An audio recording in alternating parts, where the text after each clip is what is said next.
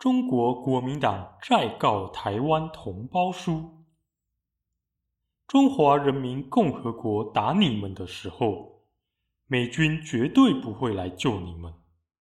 不要做无谓的抵抗了，让你们身首分离，快快回归祖国的怀抱吧！你们国军还没上场，就 game over 啦！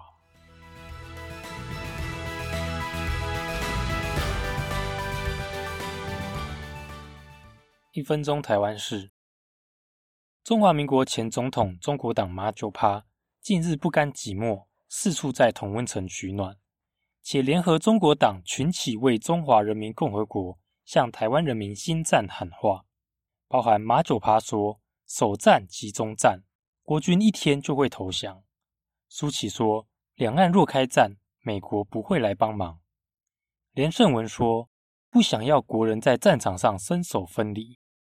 吴思怀则说：“国军还没上场就 game over 了。”好的，你们的新战喊话，维尼大大都听到了，下去领五百吧。今天台湾市带大家讨论中国武力犯台的可能性有多大，背后需要付出哪些代价，而台湾有没有可能如中国党所说的，完全不必担心战争就可以安然度日？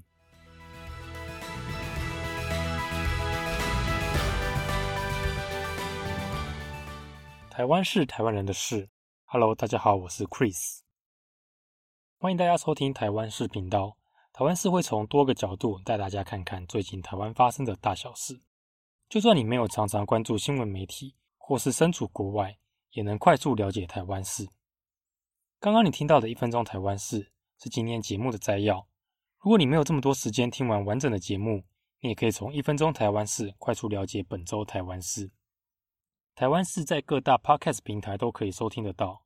如果你是利用 Apple Podcast 收听的朋友，麻烦你动动手指头帮忙评分五颗星，留言让更多人可以收听到台湾事。本周的重大事件都围绕在马九趴的身上，进场保养割了眼袋，而身为中国共产党年度最佳代言人的马九趴，在自己的马九趴基金会举办的研讨会当中，他批评蔡英文不接受九二共识。将台湾推向战争的边缘，而首战集中战一旦发生战争，台湾国军一天内会投降。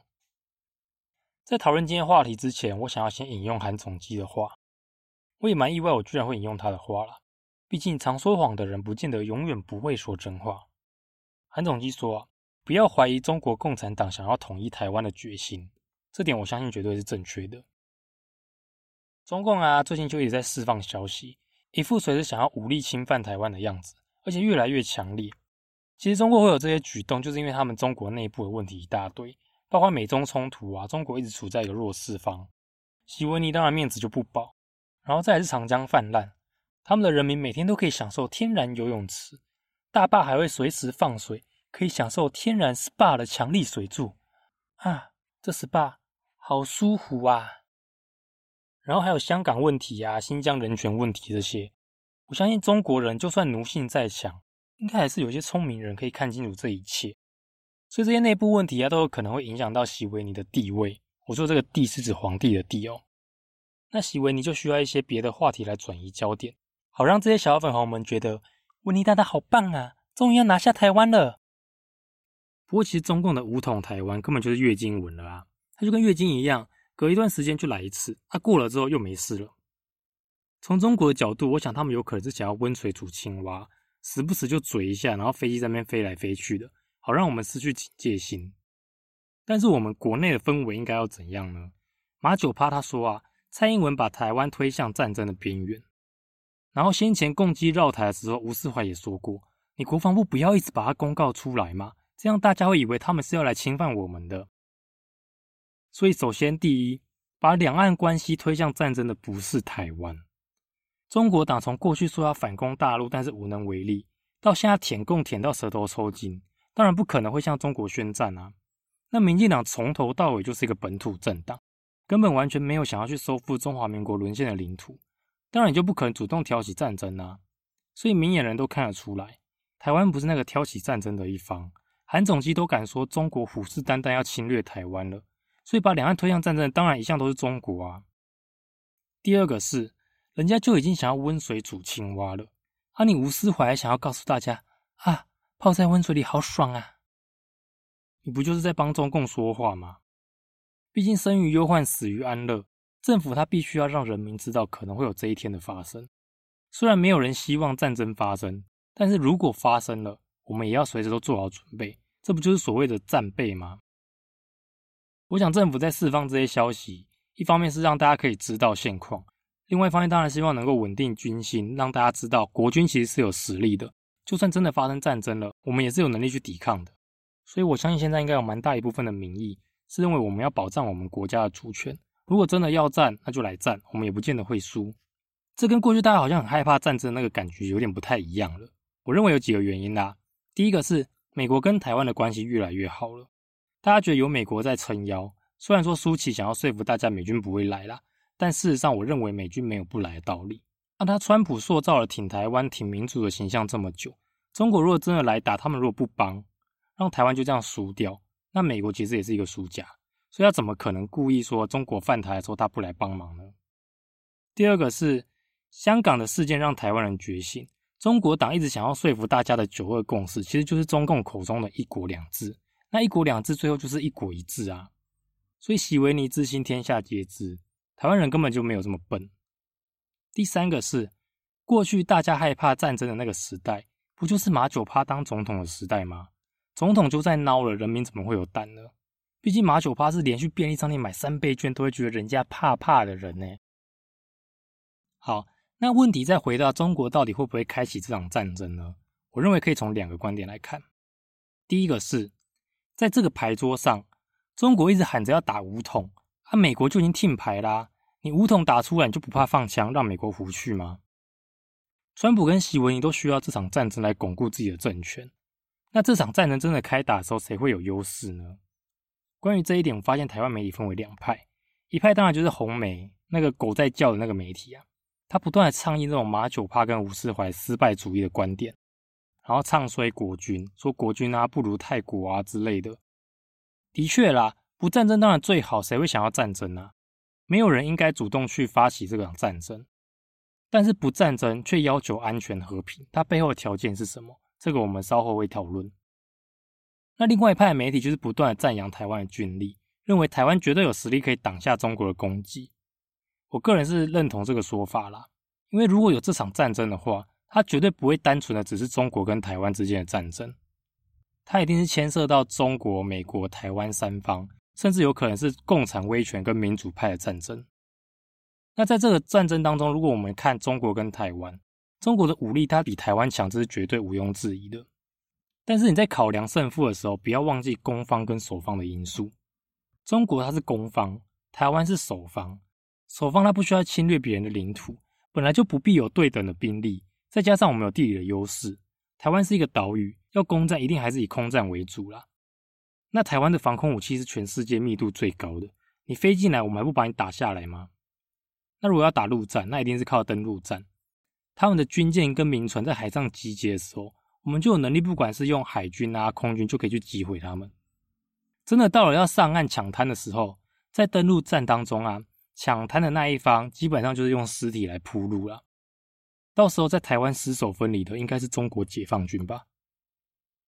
那在海上的话，海域的周围就是美国巡洋舰的战场啦。所以你说中国他说要以小时计拿下台湾，我看基本上是很困难的。还是他觉得五万小时也算是小时计吗？很多我们国内的人都在唱衰台湾的国军很弱，说台湾国军打扫啊、做假资料最强。我觉得我可以稍微为这一点做一点小小的平反啦，因为任何事件会出来说话的，要么就是忠实脑粉，要么就是靠背到不行的。那台湾因为过去是义务役体制，义务役都嘛是千百个不愿意，谁会想去当兵呢？每个都嘛是靠背到不行。但我认为义务役战力很弱，应该是真的啦，除非等到像苏贞昌说的，战到剩一支扫把的时候，这时候可能就是义务役的强项啦，拿扫把最强。但我认为部队里面大部分的志愿役，我认为他们还是有战力的。这边要告诉大家一个观念，在我们国军里面有所谓的驻地跟基地。驻地它指的就是平时没事的时候啊，他驻扎在这个军营里面，啊就真的没事啊，所以训练之余当然就是过一般的生活。那就是扫扫地啊，做做假资料啊，看看举光原地啊，写写大兵日记的，就是因为很无聊，很浪费生命，所以所有事情看起来都很像很废一样。可是基地其实就不一样了，基地它基本上就是模拟战地的训练。我相信有经历过基地的人应该都知道，在基地里面啊，那些打扫啊、做资料这些事情，其实相对的不太重要了。这时候没有人会来跟你要求这些啦，因为还有更重要的事情。其实，在基地里面就是需要做这些实弹的训练，像炮兵啊、装甲兵，他们都需要做实弹射击，然后所有的测验都必须要通过，否则基本上就是不断的被测验中心电了，一直电到他们测验过了为止。所以在我的军旅当中啊，我其实看过不少教官或者一些比较资深的军官，我认为他们都还蛮有能力的啦。我认为真的战斗的时候，他们是能够付出一些战力的，而且也没有像大家所熟知的新训的单兵基本战斗教练那些口号那么智障。抬头观察，由左至右，由远而近，反复观察，请临兵以火力掩护我。好，我以火力掩护你，我们交互掩护。再说啦，中国他还必须要考虑，如果攻不下来的情况，不要说输啦，就说他攻不下来怎么办？面子没了是小事，台湾会不会趁这个情况趁势宣布更改国号，然后和美国正式建交，成为一个正常的国家呢？那这样就折了兵又赔了夫人啦。更何况战争过程中，要是美国不爽，来个报复性的攻击，攻击你沿海的重要大臣，那中国的经济命脉也都垮了。所以，如果中国真的要侵犯我们的话，对中国而言，它的潜在的代价太大了，根本是弊大于利。我认为中国是不会轻举妄动的啦。另外一方面是有马九趴、苏琪、吴思怀这种人在，中国何须动武呢？光靠这些人在台湾光明正大的心理战、心战喊话，就足够让台湾部分的人想要直接投降了。有些人可能会认为。那过去马九趴的时代，好像比较少听到这些中共想要武力犯台的企图，那些绕机啊、跨越海峡中线这些行为，好像比较少。其实原因很简单，不是因为那个时候台湾比较安全，而是因为那个时候中国用不同的方式在入侵台湾。他靠文攻，他靠间谍，靠着一个捧着希文尼懒趴蒙恬的人，中国就可以一点一点的把台湾吞噬。这对中国来说绝对是最好、最有效的策略，付出的代价也最少。那这些人我实在就看不懂了，人家威胁你说我要来强奸你喽，然后你说啊不要，我怕痛，不然我们慢慢来好不好？然后就自己裤子脱了在那边趴好等人家啊，当然没有卑躬屈膝啊，因为你是趴着屁股翘得高高的。哎，不是，我们不要这边讨论他们爱用什么体位好了。所以马九趴他说不靠战争解决两岸的问题，其实蔡英文现在也努力在做这件事啊。你可以很明显发现，蔡英文他极力的想要维持两岸的现况。从他上任以来，对台独已经一个字都不敢吭了，甚至连中华民国国歌的五党所中都唱了。他对现况把自己的理念给卑躬屈膝了，所以其实也让很多独派的非常的不爽。有些人说啊，只要我们不要一直用言语去挑衅，或者是外交上不要有这么多动作，中国就不会跳脚了。那这样意思不就是在帮着中国，叫台湾当做中国不可分割的一部分吗？人家就在国际上欺负你，那你乖乖的不吭声；人家想要强奸你，你就乖乖把屁股翘高。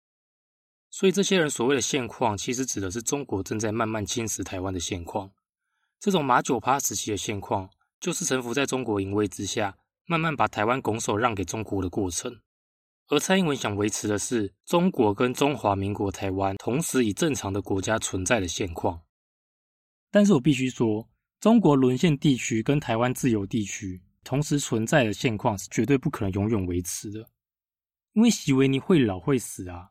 诶中国小粉红们应该都知道吧？习维尼是会死的哦，我相信他一定不可能忍受自己死前没有把台湾统一，所以中共他始终是要拿下台湾的。那你马九趴拿什么来说服中共说你不要打？他不可能放弃的啊！那你就势必要给他他想要的，也就是台湾主权，不管是一国两制也好，或者直接投降归属中华人民共和国，反正你就是一定要给他点甜头，他才能够愿意放弃武力，不要用武力来攻击台湾。否则中共怎么可能无缘无故就这样放过台湾？我看不然这样子好了，中华民国总统就给你马九帕做，然后副总统给韩总机，或是你们要去办一场选举，无所谓，看是马九帕要当还是韩总机要当。然后国防部长就吴思怀啊，外交部长就苏启。那那些支持中国党的五百万人民，看要不要继续当中国国民？剩下的一千八百万人，我们就当台湾人啊。那马九趴就带着这些人跪着回归中国吧，完成你大中华统一的霸业。看看你们嘴巴上最尊敬的独裁者蒋介石会不会被你们气死？哎，不对，他已经死了。那除了这些倡导失败主义的人之外，再来中国还可以靠着普筛让中国武汉肺炎病毒入侵台湾，在各种金钱攻势啊、间谍攻势、文攻武赫以外，还可以用病毒攻势。啊，CDC 明明就已经很明确的说，伪阳性会摧毁医疗体制，伪阴性会造成社区大感染。那你中国党还在坚持要全面入境普筛什么？马九趴的卫生署署长还说，难道入境普筛的中国是笨蛋吗？哦，维尼大大，有人说你是笨蛋哦，结果马上就被德国打脸了。不过中国党们，你们要坚持啊，因为那个德国的汉堡市长，他一定是一四五零，还有那些报道德国要取消普筛的媒体，一定都是被民进党收买的啊。毕竟百分之九十的媒体都被民进党收买了，否则怎么可能这么刚好在这个时候爆出这个新闻来？民进党真的是坏坏。总结的来说，马九趴说台湾不安全，其实也是没错。因为有你们这些内忧，还有中国那些外患，台湾怎么会安全？最主要是中国，它没有一天会想要停止并吞台湾，那台湾就永远没有安全的时刻。所以你马九趴连胜文想要的安全是什么？你凭什么得来这些安全？答案就很明确啦，你要么把主权拱手给人家，求人家给你一个安全；要么就是我们要有能力保护好自己的主权。所以真心希望台湾人都有智慧，可以选择我们想要的未来。不要趴在那边舔别人。好的，那今天的议题就讨论到这里。台湾是会持续的分享更多时事与背后的知识。喜欢的朋友记得在你收听 Podcast 的平台订阅关注台湾视频道。使用 Apple Podcast 的朋友也请帮忙评分五颗星，让更多人有机会听到台湾事。那今天就到这里喽，拜拜。